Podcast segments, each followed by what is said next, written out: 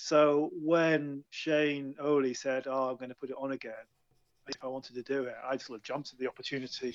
Just sort of thought it's an amazing, amazing experience. I thought it would be just to run down the length of Wales, and I knew the route would be good. I know that Shane would have taken us, you know, as mountainous route as he could, and I was just really excited about the possibility of doing it.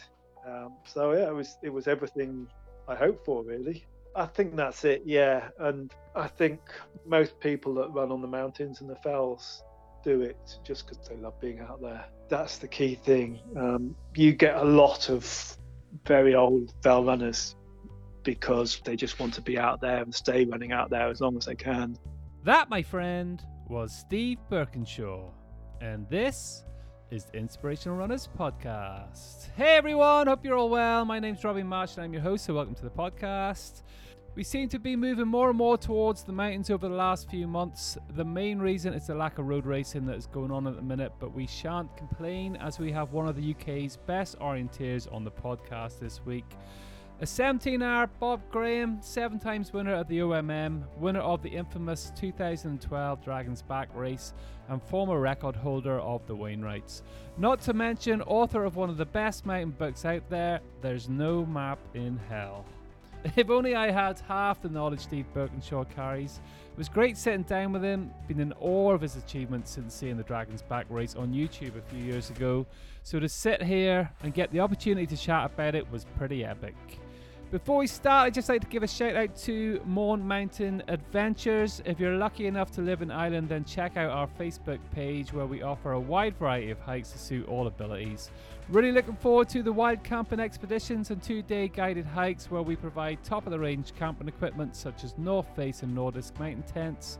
It's going to be an epic year in the hills, so if you're interested, check us out on Facebook at Mourne Mountain Adventures. We are buzzing about the 2021 season, so make sure you don't miss out. Not to delay you any further, it's with great pleasure I give you Steve Birkinshaw. There's a lot of people that listen to the podcast. Actually, you know, there's a lot of runners listen to the podcast who are sort of moving off the roads and things like that, and, and starting into the mountains. And the one place I'm going to start with is the word orienteering. Give us a brief description, in your words, what orienteering actually means. Gosh, it's a while since someone asked me about that. Um, so it's basically finding your way around the forest or a bit of fell with controls set locations, and you have to find your way to these controls as quickly as possible. So for me, the best thing is the navigation can be really difficult and you're running through the roughest, toughest terrain and trying to do it as fast as possible. So it's it's a great physical and mental exercise. How, how did you get your first exposure into that? Your first introduction? Back when I was about five or six, the family started or went to an event for the first time. I think I went round with my older brother and sister, and we walked around a fairly simple course. And we all enjoyed it and we carried on going to more events. And then when I was about seven, I started going out by myself. Uh, I was like, you know, said, I don't want to go around with my brother and sister. I want to do my own thing. And I was absolutely useless. Uh, the navigation just didn't make any sense, but super determined to get round. So be like a two kilometer course, and I'd take two hours and come back in tears, having only found two or three controls. But I was determined to get better. And, you know, gradually the navigation made more sense and I did improve. So it was it was a great sort of learning experience of determination and showing that you can do it if you put your mind to it. Was there a lot of like trial and error involved then? Oh, tons, yeah. I mean, no one was telling me what to do. Probably wouldn't have listened anyway. Uh, so just sort of working out myself how everything worked, how the map worked, all the symbols, how to use a compass, and gradually it all clicked because you learn a lot. You know, I'm, I'm I'm actually a quality manager, and I've learned a lot by things going wrong. You know, rather than somebody saying, you know, this is how you do something. And if it goes right all the time, you don't learn as much, do you? So when you're sort of fumbling your way through that, you get a, a different level of understanding of what's going on. Yeah, I agree entirely. I mean, you learn from your mistakes much better than someone tells you this is the way to do it. Go out and do it that way once you've made a mistake and worked out for yourself what the best way of doing something is, then that will stick forever. So it is, it is a, you know, it's not the fastest way of learning, but it's certainly the most sort of sticks with you the longest time. Yeah, I've sort of, I don't know if this is right, and I don't know if it's going to transfer. Hopefully it does. Um, originally, I was a road runner. Um, I live here in the Mourne Mountains. It's right up my, I'm right at the foot of the Mourne Mountains here, so I'm, I'm forever in the Mournes. And because I was a road runner, you know, I've got my Forerunner 935 on my wrist here. I have a 945 there, and everything was GPS, GPS, GPS. Um, but I ran every direction I could, not following courses, but making courses and just getting lost in the Mournes because they're not that big. You know, you'll always yeah. come out the other side, plenty of food with you and the right kit, you're fine. Um, but then I knew I had to at some stage grab a Harvey map and start taking a look at it. And it all made sense to me because I knew I knew the courses so well. And it was almost like reverse engineering for me, um, which helped me then when I got my compass to try and look. I'm not saying this is the way you should go, by the way. um, and I'm hoping it does transfer across to mountain ranges that I don't know. You know, that there's that in the back of my head at the minute because when I get the Mournes and I get the maps and you, when you, you know exactly in your mind, it's embedded in your head exactly what you're looking at. Um, I don't know if that's a good thing or a bad thing because the modern day people are starting to lose the art of map reading, aren't they, with the whole GPS systems that are about? Yeah, it's definitely. There's sort of fewer people have that skill. As you say, they'll just sort of follow the GPS, and yeah, it's it's a great skill to have. And what you're doing makes sense. I mean, often I will look at a map. It's not quite the same, but I look at a map and somewhere I've not been and get a sort of a feel of the of the countryside before I go out there, and getting just getting getting out there and getting used to the terrain, and then looking at the map was probably a good way of, of putting them together. Might not work for everyone, but it sounds like it was working for you, which is great. Yeah, the theory can be difficult sometimes until you're actually out there and you're actually looking and you're looking at the contours, you know, kind of steep that climb is, or you're looking at that river and that wall and it's it does you can sort of piece it all together. So seven years seven years of age, I wish somebody had handed me a map and a compass at that that stage. How did that transfer then into racing? What age were you when you took your first race? Um, so I sort of started or carried on orienteering competitively because it is like a competitive sport. That's you know there's world champs and stuff, and I was really keen until like mid twenties of wanting to do well and get in the sort of the British team. I never quite managed that, but I was training hard, um, and I started doing some fell races as well, just to sort of pit myself against the fastest runners and see how I was against them, and just to improve my sort of training and my speed. So for a while I was doing both, and then I guess I realised I was never going to get much further in the orienteering, and I was enjoying the fell running a lot more. I started doing longer and longer races. So I started doing all the Lakeland Classic races, the things like the Wasdale and the Ennerdale Fell race, and loving those and like doing quite well and thinking, yeah, I can get better. Just wanted to go further and further because obviously I had some sort of natural ability to maybe run for long distances or push myself hard enough so I could do well in these longer races. You sound very, so, very competitive, extremely competitive. Yeah.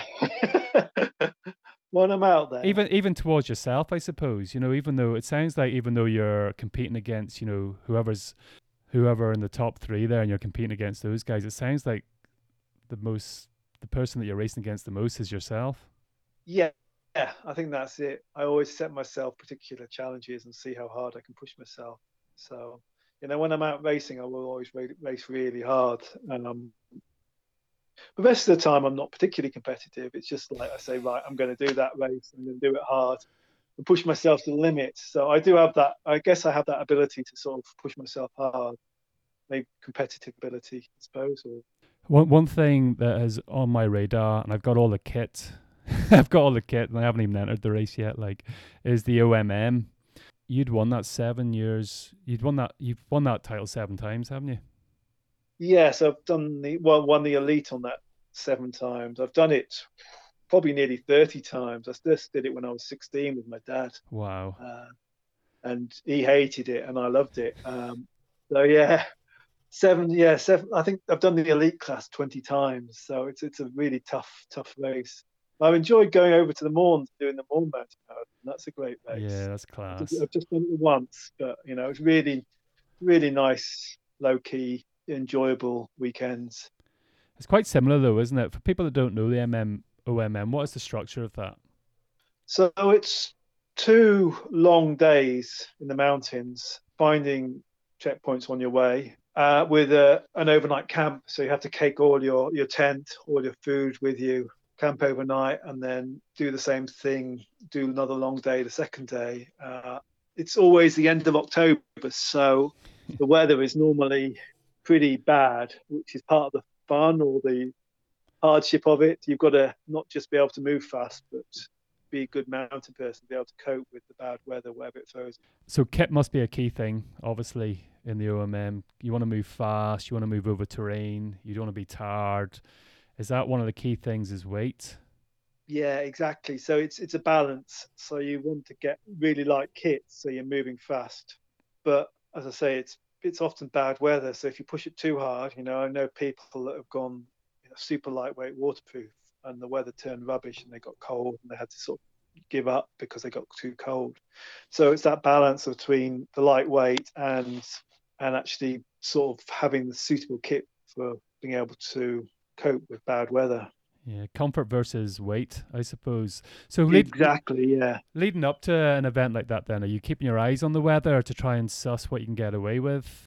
Yeah, definitely. So I'll have two lots of kit, or maybe three lots of kit, or at least three three waterproofs. So I'll have like my super light kit if the weather's good, and if the weather's a bit bad, I'll have a you know a better waterproof, um, better waterproof over trousers, and then I'll have like a you know big decent waterproof for if the weather's going to be really really bad. So uh, it was definitely looking at the weather forecast. And again, I've got like a lightweight stove if the weather's going to be fine, but if the weather's going to be bad, I'll put a heavier one in. So yeah, watching out for that. Do you relish bad weather or good weather when you're out there? Does it make you more competitive if the weather's bad, thinking you've got a bit of an upper hand on your competitors?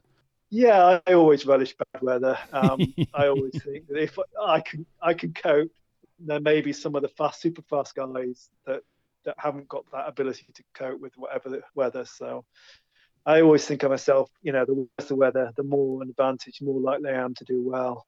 And then obviously as well, the if the cloud comes in and the mist and the rain, the navigation becomes harder. And hopefully, my years of experience will help out in that respect as well. Have you made any real blunders then when you're navigating through that? Um, nothing massive. So I've lost the odd five or ten minutes. Um, no like big like hour long mistakes, but you know at the top end that can be the difference between coming first and second. So there's a couple of times that I you know, could have maybe won, but didn't because I made a stupid mistake. So it's annoying when that happens, but it's happened the other way around as well, where one where someone else has made a mistake. So it has to be part and parcel of, of that type of race, though, doesn't it? Exactly. Yeah. So it's yeah, all part exactly. of the sport. Like, can you think of those? Well, exactly. Yeah. Can you think of those seven seven wins? Then was there any of them were really neck and neck that you just sort of pipped them at the post? I suppose all of them. yeah, there was a lot of close ones. Um, I think all of those were actually sort of won by at least five minutes. But there's one or two, two that were picked at the post and lost, became second. Like you know, someone overtook us about three. Someone overtook me and my partner in the last, you know, three or four kilometers, which is always a bit gutting when that happens. But you know, these things happen. And in a partnership as well, it's a totally different thing as well, isn't it? Because you know you're bound to have highs and lows together. It must be really bad yeah. when, you, both got a low coming on. Like it's like let's just go home, get a bag of chips, and go home, get a pint. Um, but there yeah, must no, be, exactly. you know, it must be like at, at some times throughout that you must be like carrying each other. Yeah, exactly. You always, as you say, you normally have a bad port, you know, bad section, and your partner's sort of helping you through. So they'll probably take over the navigation, or in extreme things like start taking your rucksack so they're carrying two and you're not carrying anything, um, or just you know you're sheltering behind them, just focusing on their steps and not thinking about anything else. So yeah, you look after each other because it's it's a team thing. I never mentioned that earlier, but it is a team thing. So the whole thing is getting you and your partner around as fast as you can. So looking after each other in any way so that you, you do that. But as you say, if you're both having a bad spell at the same time, it can be really bad. yeah. The navigation, well, yeah, you know when you're so tired and you can't navigate, and if there's both of you having struggling to navigate, then it becomes it becomes really difficult. Extremely frustrating, I'm sure. How do you pick? Yeah. How do you pick your partner? Because I'm sure, like, if Steve put on social media, look, I'm loo- looking for a partner this weekend, you'd have like a thousand messages come across. Like, um, how do you select each other? Does it just it's like, Yeah, it's sort of, I guess, amongst the top end, it's a fairly small field of people that you know that will be able to run well for sort of seven hours on a Saturday, seven hours on a Sunday over the roughest terrain. So it's sort of, yeah, it's sort of, you. there's a limited number of people you ask, and you normally, if you've run with someone and done well, you normally run with them unless there's, you know, unless one of you says, I'm not fit enough. And then you have to try and think of someone else to find. It's difficult. Um, and sometimes it doesn't match quite perfectly and one person's faster than the other um, but yeah it's it's it's being honest with each other and saying you know i'm running well at the moment how about you do you reckon you'll be sort of be able to keep up with me or a few times you know i've hardly been able to keep up with someone else they've been just too fast for me um, so yeah that honesty of knowing how well you're running at that point what, what do you think are the, are the biggest mistakes that people make during the OMM? Apart from picking a bad partner. Um, yeah, well, like, the key, well, no, that is the key thing. I mean, having a partner, and they don't have to be the best partner in the world, but you have to have the same goals. So you need to, you know, whatever it is you want to be able to finish. You, you know, either agree to try and win, or agree to try and finish a particular course, or just enjoy a day out on the hills. Um, so yeah, the biggest mistake is the wrong partner.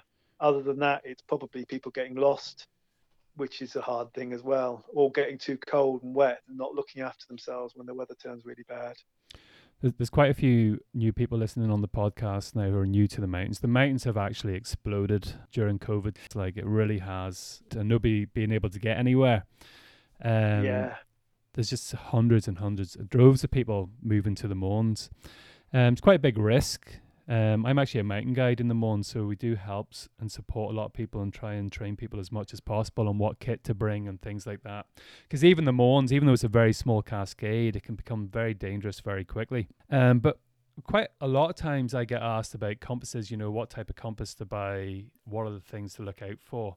Is there any sort of things that they should be aware of when purchasing a compass and how they can throw you out?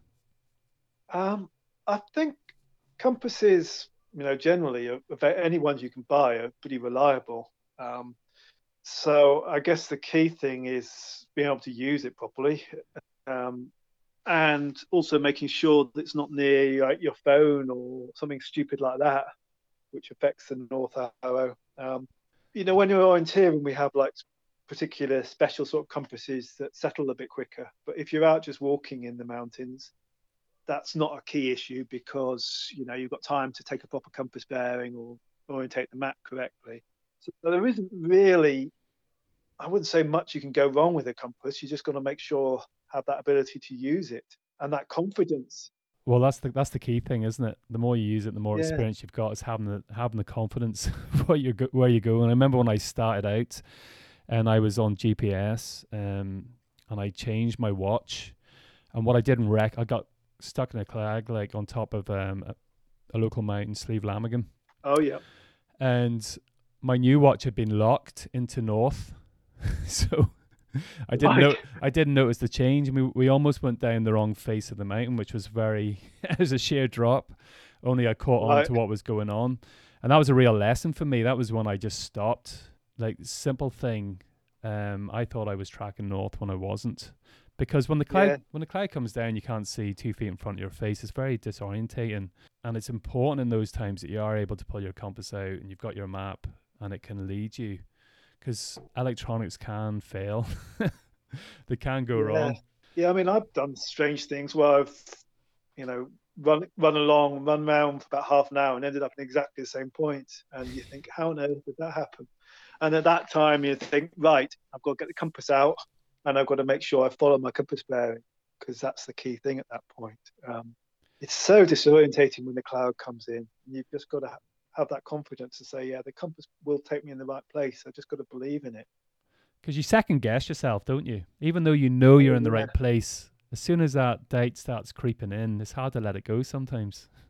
Yeah, exactly. Yeah. Um, you know, it's you. You say the doubt creeps in. You you get a bit worried, a bit scared. Everything goes a bit wrong, and you think, yeah, it is. It is can be dangerous. Get get dangerous quite quickly. So at that point, yeah, that's when you need to say, right, the compass is working, and I'm just going to follow it and be brave, and it it takes you out in the right place. The worst case scenario, it stops you walking around in circles. At least you can walk in a straight Yes. line.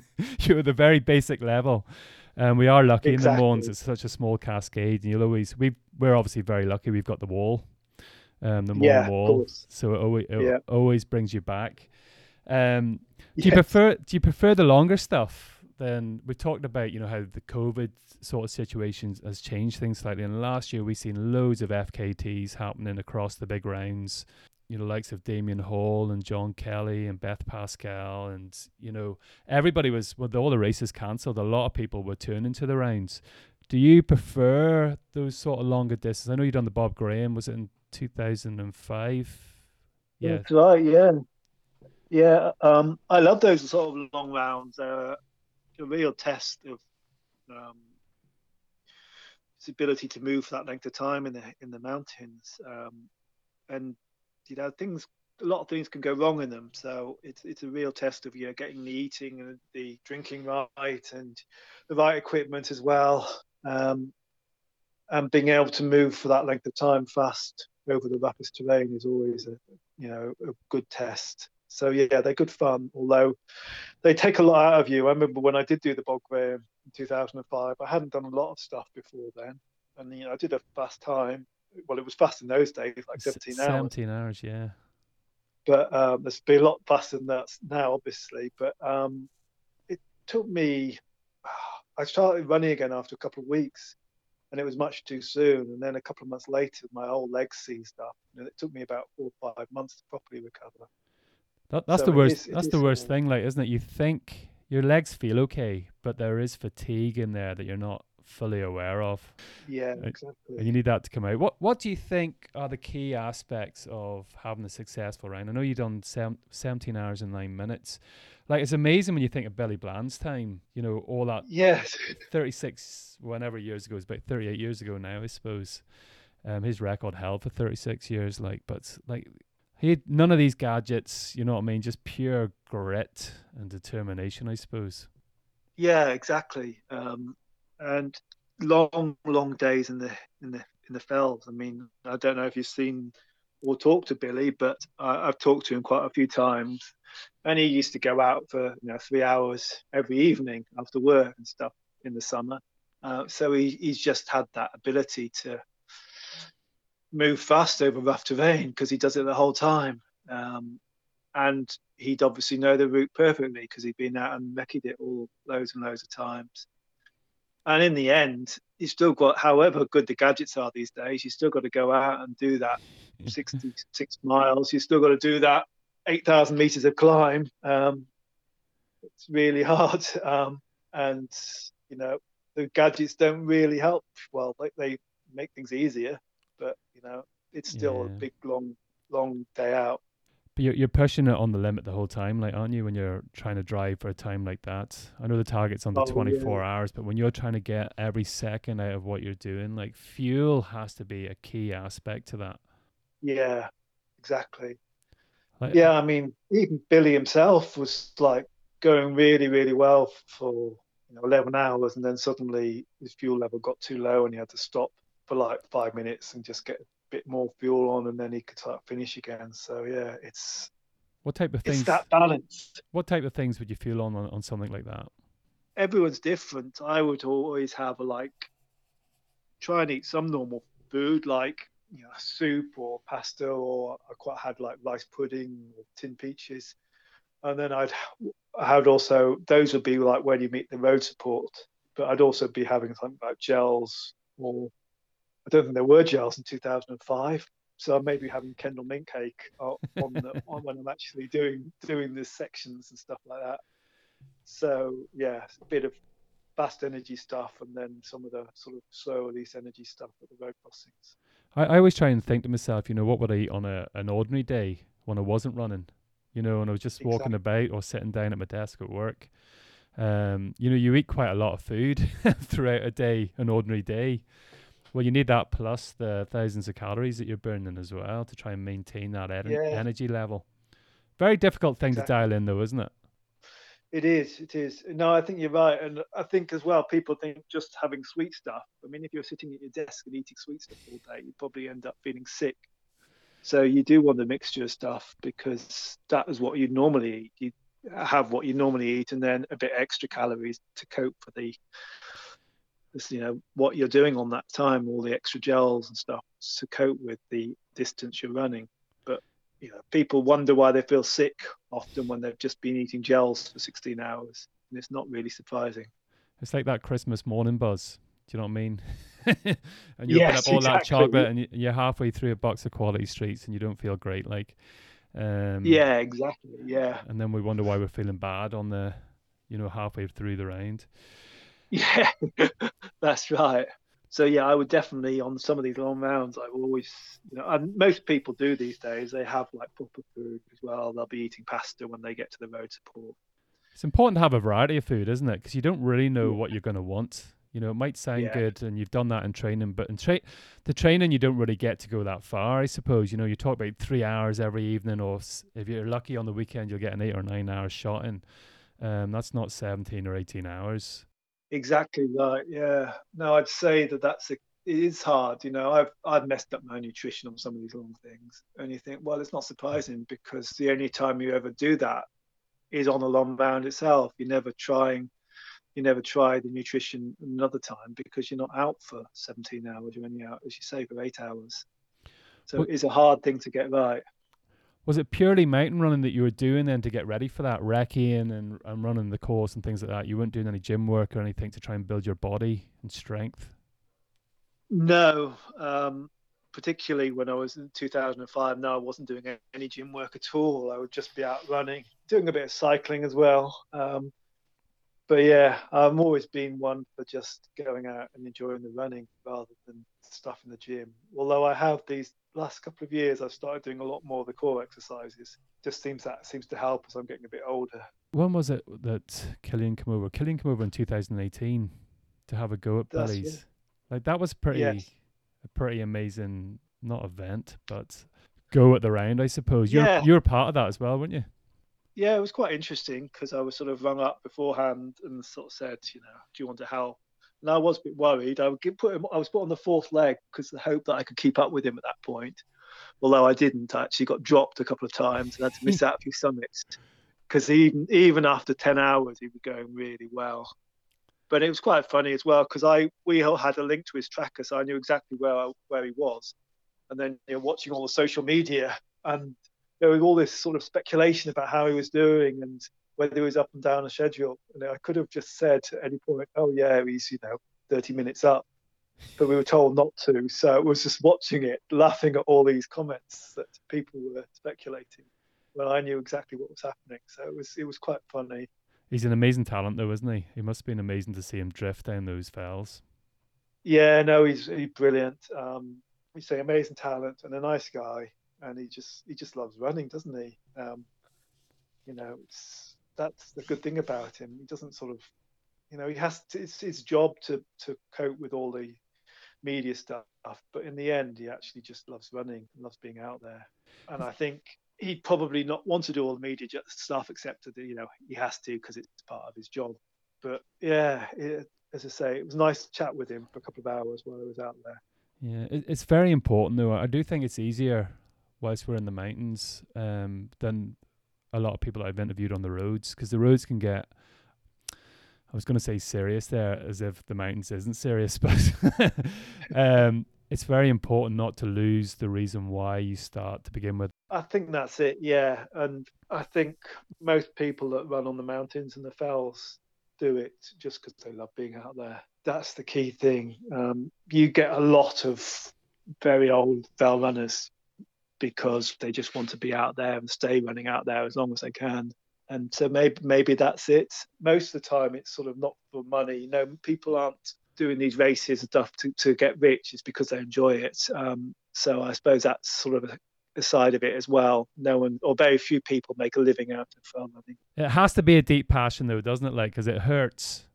you know, it's painful. Like, you put you strip yourself down to nothing left. Like, and you still got another thirty miles to go. Like, um, one race that comes into mind, which was a bit of folklore history at one point, was the Dragon's Back. So in 1992, you know, they had this amazing event, and it was a bit of a myth almost that it had even happened. yeah. You know, to run down the 200 miles down the, the spine of Wales over some of the hardest elevation and more the descending. we always talk yeah. about elevation, but the de- it's the de- when you're in the mountains, you know it's the descending that hurts. Like, but that was phenomenal in 1992, and you had the likes of Helen Whitaker. Well, Helen came first, didn't she? Yes. So it was 20 years later. yeah. It took 20 years. It wouldn't happen now, obviously, because the, the scene has changed so much. But 20 years later, then in 2012, they decided to run the race again. What drew you to that? Um, I actually knew a few of the guys that were there in 1992. Um, I knew Helen and Martin a bit um, not at the time. But there were a couple of guys that I think were second and third. I knew at the time they were doing it, and I was just like astonished um, that they could run that sort of distance, 30, 40 miles every day for five days. So when Shane Ohly said, "Oh, I'm going to put it on again," if I wanted to do it, I just sort of jumped at the opportunity. Just sort of thought it's an amazing amazing experience I thought it would be just to run down the length of Wales. And I knew the route would be good. I know that Shane would have taken us, you know, as mountainous route as he could.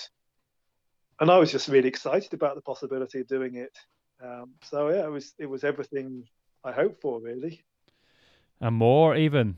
Um, yes. Do you think so? It was was it Rob Baker that was sort of hot on your heels the whole way? Exactly. Yeah. I mean, I was with Rob on and off for those five days. Um, so I think the first day we ran the first half together. Second day we ran the first half together. The third day we were together just about the whole way. Um, but I'd got a bit of a lead by that point because first and second day I got like 50 minute lead over him. Um, and the fourth day I set off in front of him and just didn't see him all day.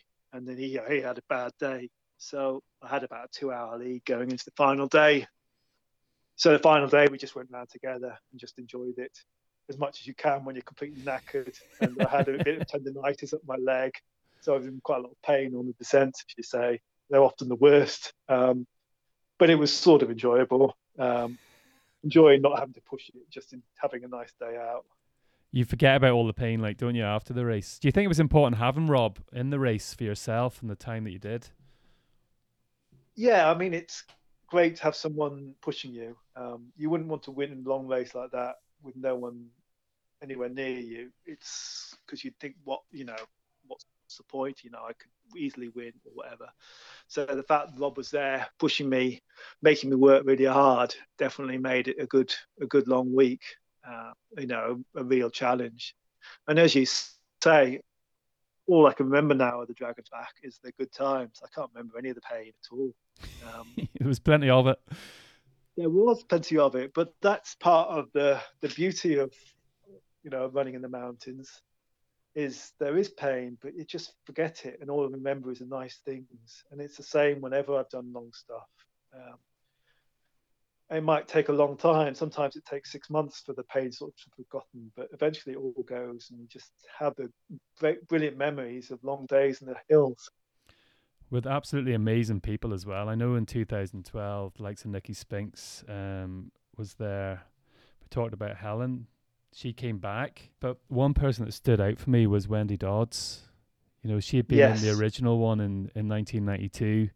Um, actually, she she actually came first female pair, didn't she? I think in 1992. In 1992, yeah, that's right. Yes. And she came back 61 years of age. And if anybody, yeah. like, I don't know if it's near 50,000 feet of climbing and 200 miles across the spine, down the spine of Wales, like, it's 61 years of age. Like, we, t- we talk about gender inspiration, but you can forget about Yeah. gender inspiration in that scenario. You know, the determination when you, if you ever watch the video on YouTube of the Dragon's Back of 2012, where Steve wins it, by the way, just in case anybody didn't pick up on that. Um, you know, to see her trunching through there no matter what, and every time you seen her, she was so determined, like to come across that finish line, and then apologize to everybody for keeping them up. it's like, Yeah, it's amazing at the finish. We were all waiting for her, and people say, "Oh, she'll drop out," and you know, everyone else said, "No, no. Wendy doesn't drop out. She will just carry on. We know she's going to finish, however long it takes. She's going to be there." So it was no surprise when she sort of walked up in the dark to get to the final castle. I would have There was a dropped. big load of people went out and cheered her as well. It was great. Yeah, like fifty percent of the people that did enter that that year did drop. You know, it's a huge dropout. Like if I, if you thought at sixty-one years of age you could tackle something like that within that time, like you'd be pretty happy with the position that you'd be in. Yeah, exactly. No, she's very, very impressive. Now there are it- it- it's something about the mountains that draws us back and draws us there and keeps us there. You know, there's there's certain people in the Hill and Dales race that we have here. Um, I'm 45 years of age and they're over 70 and they're beating me in the race. And Right. wow. um, I don't know if, if they're good or I'm bad. I don't. I haven't worked out which one is which yet. But it's very inspiring, you know. You know, when I started running, I was around 35, midlife crisis. My first midlife crisis, should I say? You know, I thought, oh, I'll get a good five years here. You know, get all my good times and all before I get too old. But I just had never Yeah. come anywhere near my potential. But when you see these people that are over 70 and mid 70s running up and down like Slieve Donard race or and things like that, it's really inspiring to think, you know, that keeping active like that, as long as long as you don't wreck yourself in the process. Well, exactly. No, they all seem to be really, yeah, fit and healthy, don't they? These people, and it is an inspiration. I hope I'm still running up some of these uh, races here when I'm 70. It'd be great if I could, but yeah, I'll just keep going as long as I can. Because there's two sides to it. We hear the word mental health being mentioned over and over again, especially during the COVID situation, where we all actually realize how much we do struggle, you know, being closed indoors and not having that social activity and being outside. But when you're mountain running, it's not just the physical aspect. You know, I was a manager in my job and it really helped me de stress. I used to love it on a Thursday night after work and the sunshine and you're going up to kill yourself on a Hill and Dales race. Yes, Um, but it just like I agree. Yeah, just purged it all out some reason. You know, even though it was a bit more pain, a bit more effort, there was just something about you know those ten seconds that you had at the top of the fell. You know, and the sun was going Yeah. down, and it was calm, and then you get down, and that whole community buzz, and just for those that one hour a week, even. I was slow, by the way. It was only a thirty-minute race, but um, but it really there is something about the mountains, even in your training, that you know the mental aspect of it to me is more beneficial than the physical. No, I agree. I mean, I I often get stressed and worried about stuff, and so particularly at the moment, I just have to make sure I go out every day just for a run.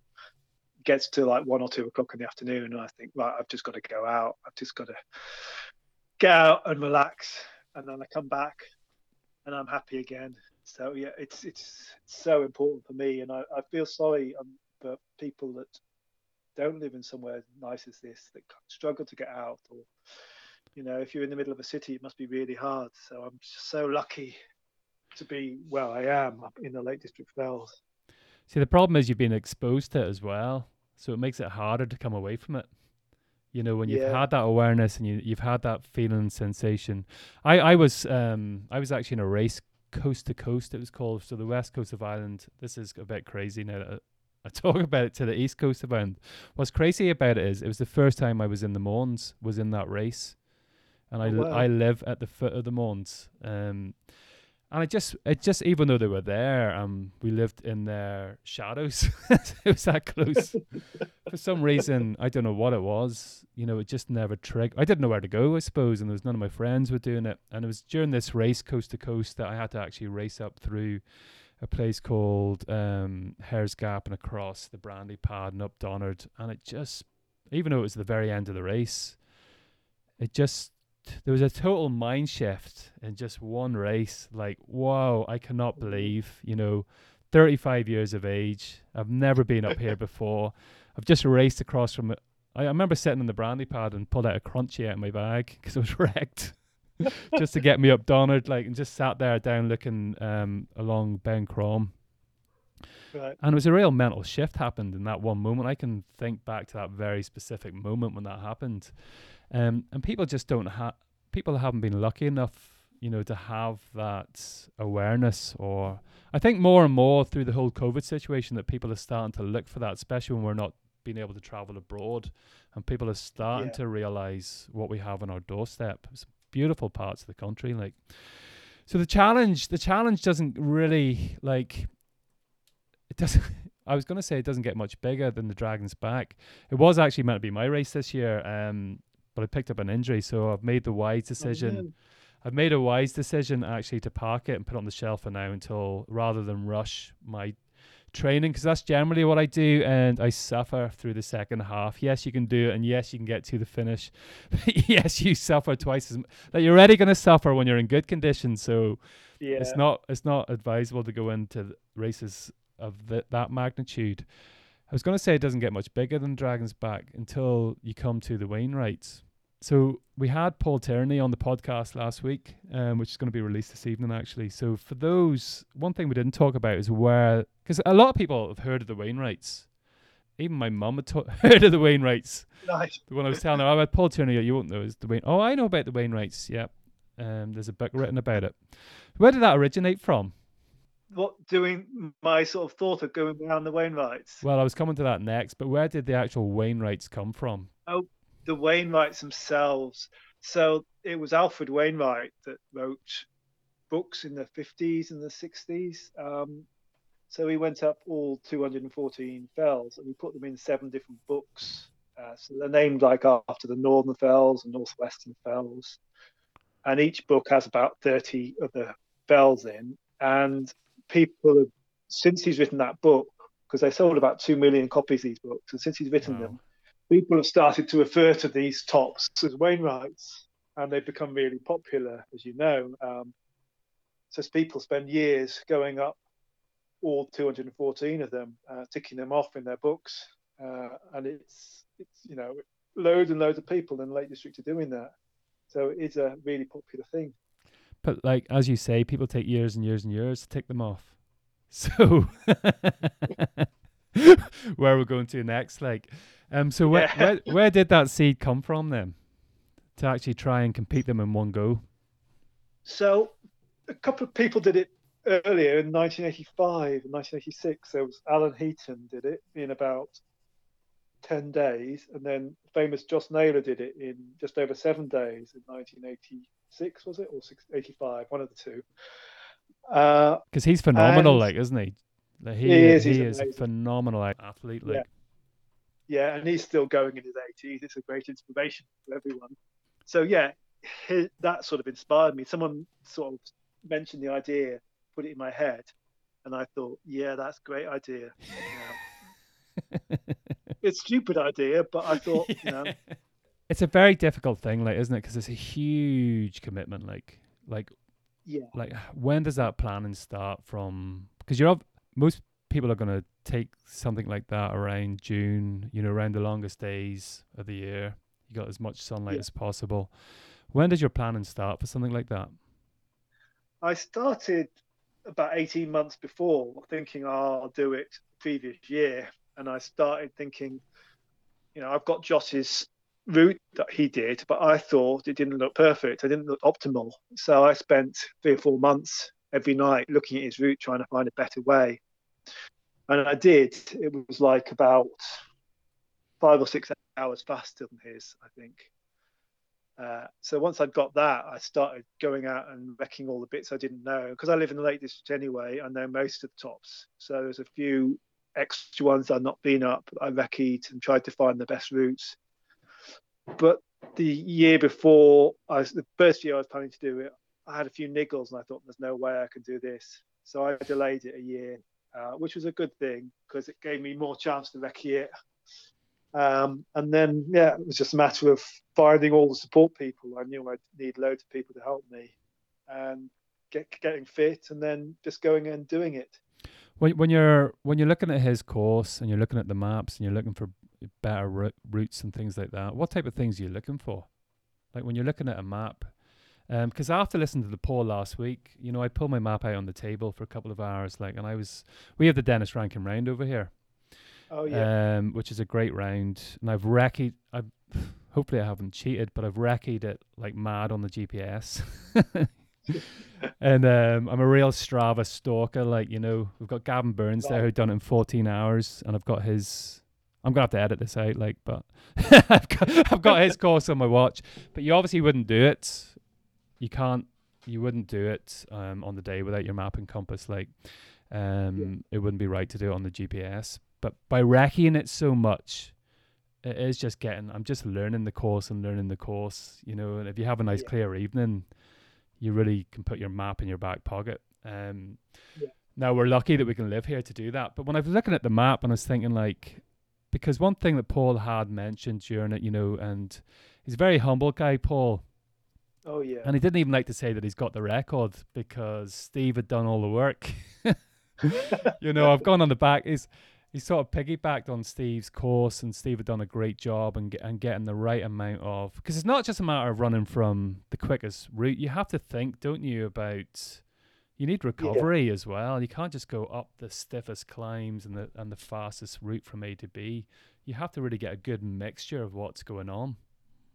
You do, and you have to work out where you're going to meet your support vehicle and where you want to sleep and split it into sort of suitable length sections and also find that, as you say, then it's not just the shortest route or the fastest route. Sometimes you just want slightly better running that might take slightly longer. So it is it is a a massive challenge to work all that out. Um, but yeah, and Paul is great. You know, he, he went and chatted to me the year before he did it, and I said, yeah, go for it. Um, and and you know, it was it was he's always been really really nice about the fact that I helped him. So yeah, I, you know, a great guy. What are you looking at the, on the map? Coming back to that question, because I was looking at the map and I couldn't work out any difference of how I was going to make it any quicker doing the Denis Rankin. Like, yeah, it's.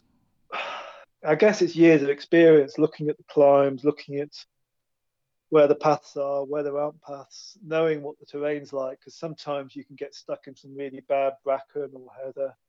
All of the experience of running on the fells for 30 years helps. Um, and then going out and trying the bits. So it's a mixture of the map and going out and sort of knowing what, and running through the terrain. Yeah, it's it's complicated. Yeah, it's like it's a huge, huge, huge, huge investment, isn't it? Like when you're going in to do something like this, it's like Paul was saying, you know, when he was going through it, like you can't think about what's going to happen after the fact. You know, like Paul was mentioning, you know, well, I could be injured and I could be th- out for three months or six months. That's the type of commitment yeah. you're putting into this. You know, you can't have anything planned after this because yeah. you, you don't know how much this is going to impact you.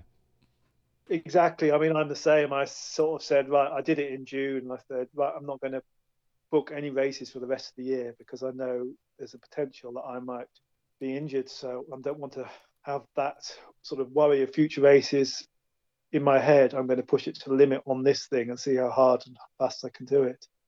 So just the focus for the year is that one one round. What do you think was the the biggest mistake that you made going into that, apart from doing it?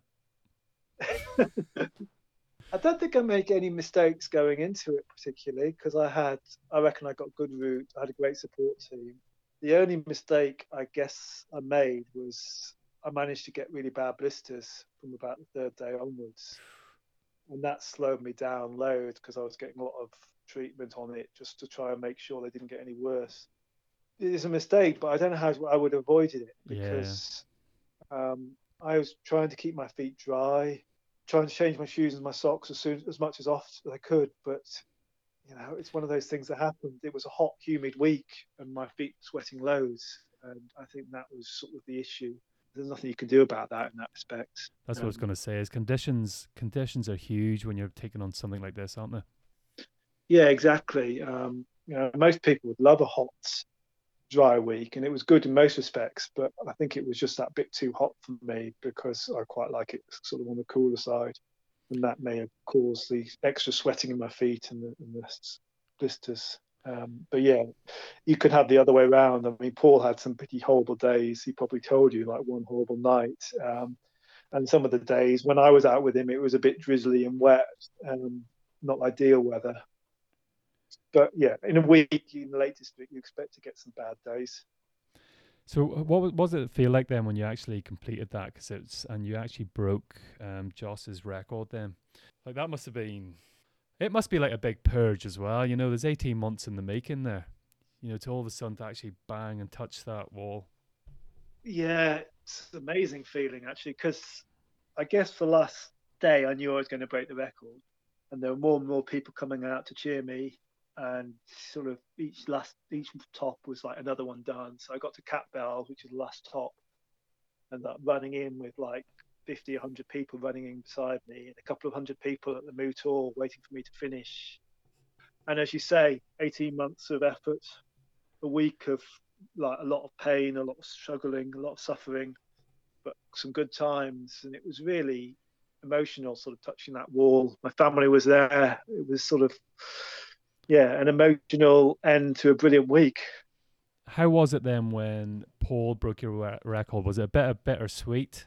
because you know one thing he broke your record, and as Paul would Paul would quite openly say and very humbly say, you know, your work that you've done has really built a foundation for people. That, so you're almost a part of people's own adventure, I suppose.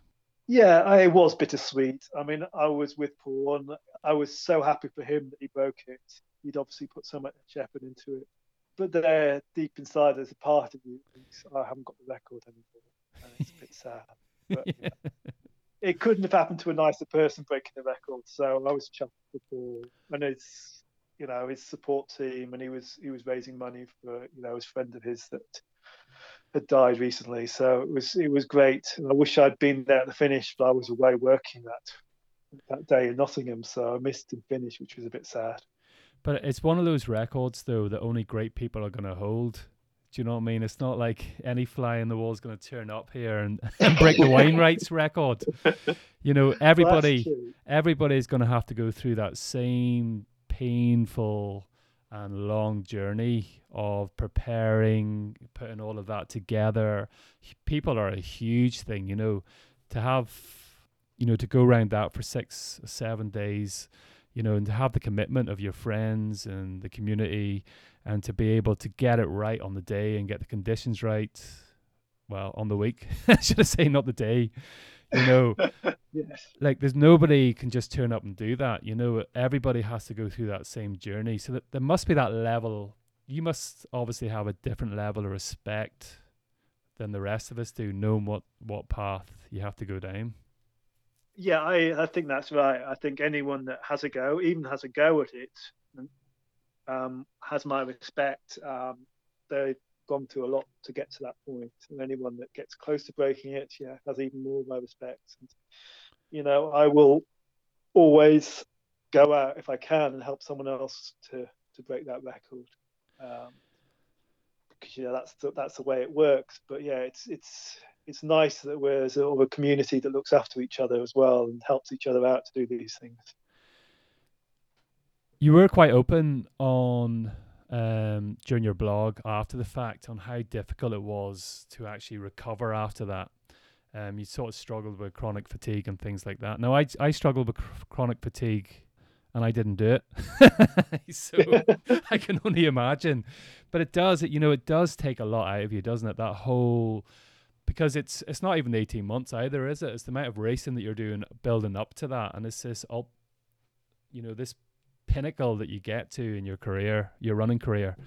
Um, and it can actually wipe out your whole nervous system. It's it's such a mammoth task. Yeah. You're right. I mean it it was a bit strange because you know i took a couple of months off and i started beginning to feel all right. And then I gradually got a bit worse and kept on going, coming and going. And it was about a year later that my body just said, oh, I've had enough. Um, and looking back, it was a really sort of bad time. Um, struggling really hard to work, um, sort of dizzy, couldn't sleep. Everything, everything was hard. Getting out of bed sometimes was really hard. So yeah, as you say, you push yourself so hard, and things like that do happen. And then you have to realise that all my life I've been trying to push myself hard and push myself to the limit in these races. And eventually, it dawned on me that I had to start being sensible and actually listening to my body. And when I was tired, took it easy. And if I was struggling a bit with work, just back off a bit. Um, and the body's amazing at recovering. It did gradually recover over the next year after that. But it took probably three years before I was fully happy with where I was again. Um, so it, it, has taken a lot out of me. And yeah. it might not just be the Wainwright, but it's sort of that was probably the final straw.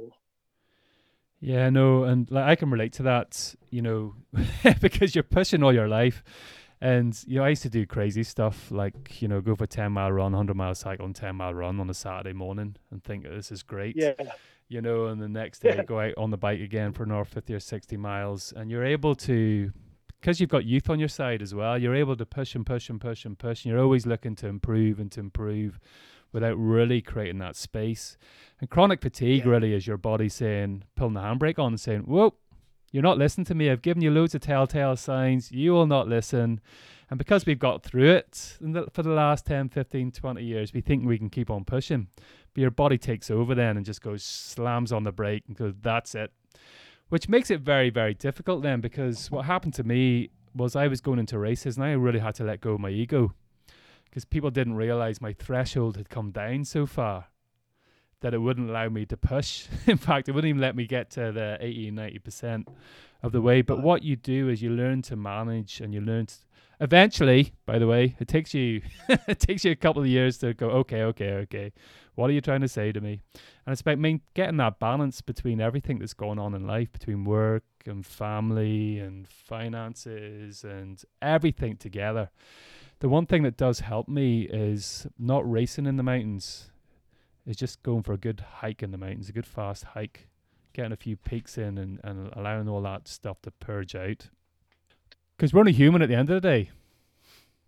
Exactly. Yeah. I mean, that was what I learned as well. I sort of stopped racing, and you know, when I did start racing, I just sort of went out and enjoyed myself, and I I changed my mindset. So I suddenly started thinking, no, instead of going out racing and pushing it really hard, all I want now is just to be able to go for a walk or a gentle jog in the fells. And if I can do that, I'm happy. And once I started doing that, I sort of thought, oh, I could maybe run a little bit more. But I was never, never started pushing it again until I felt 100%. So as you say, it is a change of mindset, and it's looking after myself. So I think, as you say, in the 20s, you can do whatever you want. You can go out for big night drinking and then go and run the next day and eat rubbish food. When you're in the 40s and 50s, you've got to be a lot more careful. You released an excellent book. Um, There's no map in hell that actually talks about a lot of that pain through the Wainwrights and all the, all of the good things as well. It's not all bad. Um, and it's it's a strange thing because it's, it's a book that I had listened to in audio when I just really getting into mountain running and it's the same as the book Feet in the Clouds. So I've I've just started reading that book again, and it, it reads totally different to me now because I've been mountain running. So I'm actually looking forward to actually listening to your book again. There's no map in hell. How did you come up with that name? That was quite interesting. Yeah, I was talking to a friend. Um, went to their house and we were chatting about a book. Um, because she knows a bit about writing books and the like.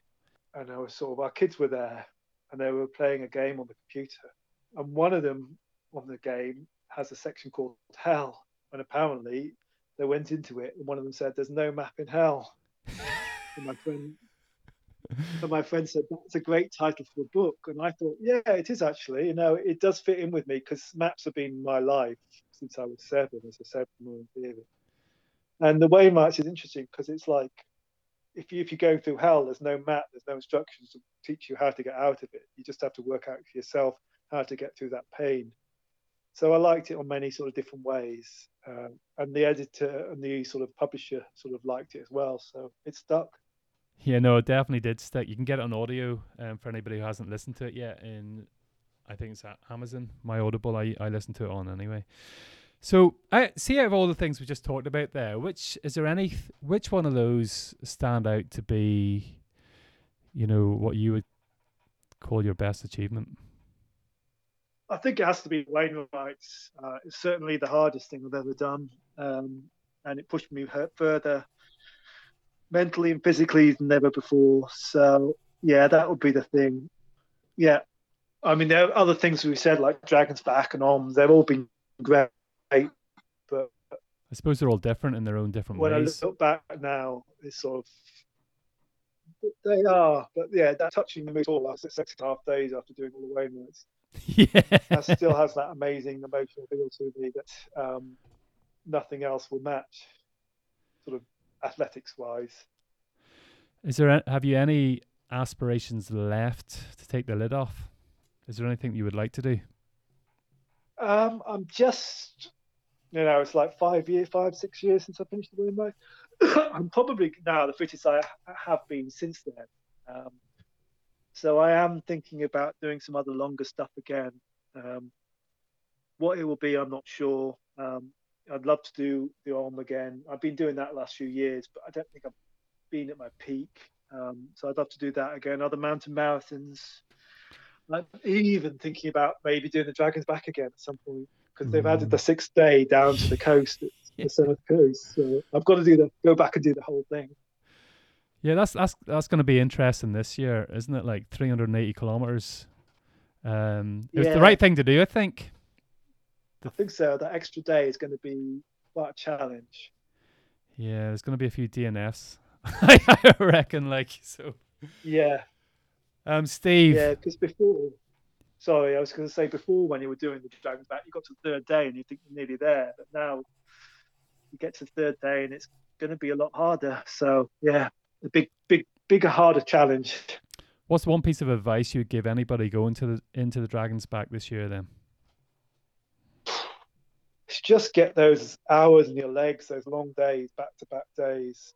You don't have to be running on them. Just get out there for eight hours one day, eight hours the next day in the mountains if you can. Yeah. That's the thing that's going to get you through. Um, this year we started up, as I was saying, um, guiding people in the mountains, and I was doing six or seven hours on Saturday and six or seven hours on Sunday, and we were just hiking and quite an easy pace for me, obviously, um, being the guide. And my legs had never been stronger come the end of the summer. Yeah. You know, it's just that Exactly. those long days. Didn't even matter that I was going, I wasn't going quickly. Just taking a lot of elevation, just really slowly, plenty of rest with the groups, and my legs had really gained. They, they were stronger at the end of that year, and it was a real eye opener for me on how because it was every weekend we we were doing Saturday and Sundays, Right, um, yeah. and it was a real eye opener from when I thought I was doing a lot of training, um, to actually slowing way down and actually going longer, back to Yeah. backs. Exactly. Because if you're doing those long things, you can you can actually get more distance and more climbing than if you're running hard for two hours. It, it's getting that those miles in your legs Yeah, and and it's not trashing yourself doing it. And that's the key thing. I think, you know, you're not fatiguing your legs that you can't go out the next day and having to recover for three or four days. That word, that good word again, consistency. Steve, thanks very much. Um, I know it took us a long time, but like as any true ultra runner, we, we overcome the problem, kept going, and we we got to the end. Yeah, it's a pleasure. No, I appreciate that. Thanks for your time. Another classic episode. We have had a lot of experience on the podcast over the last few weeks, and next week will be no different as we were lucky enough to spend some time with Martin Cox, who, in my opinion, is one of the best coaches around at the minute. Two of his athletes smashed the Bob Graham last year, so make sure you don't miss out on next week's double bill episode. Don't forget to check out our Facebook page, Mourne Mountain Adventures. We have some good alternatives to keep you in the mountains. And if you haven't already, why not check out the Inspiration Runners podcast on Facebook? just before you go, I'd just like to give a shout out to Moire O'Sullivan, who has just released a new mountain running book, which is called A Quarter Glass of Milk. If you understand the pull of the mountains, then you will enjoy this book, which is being released on the 22nd of February. I'm really looking forward to grabbing a copy, so make sure you do too. That's it from me. So until next week, stay safe and keep on moving.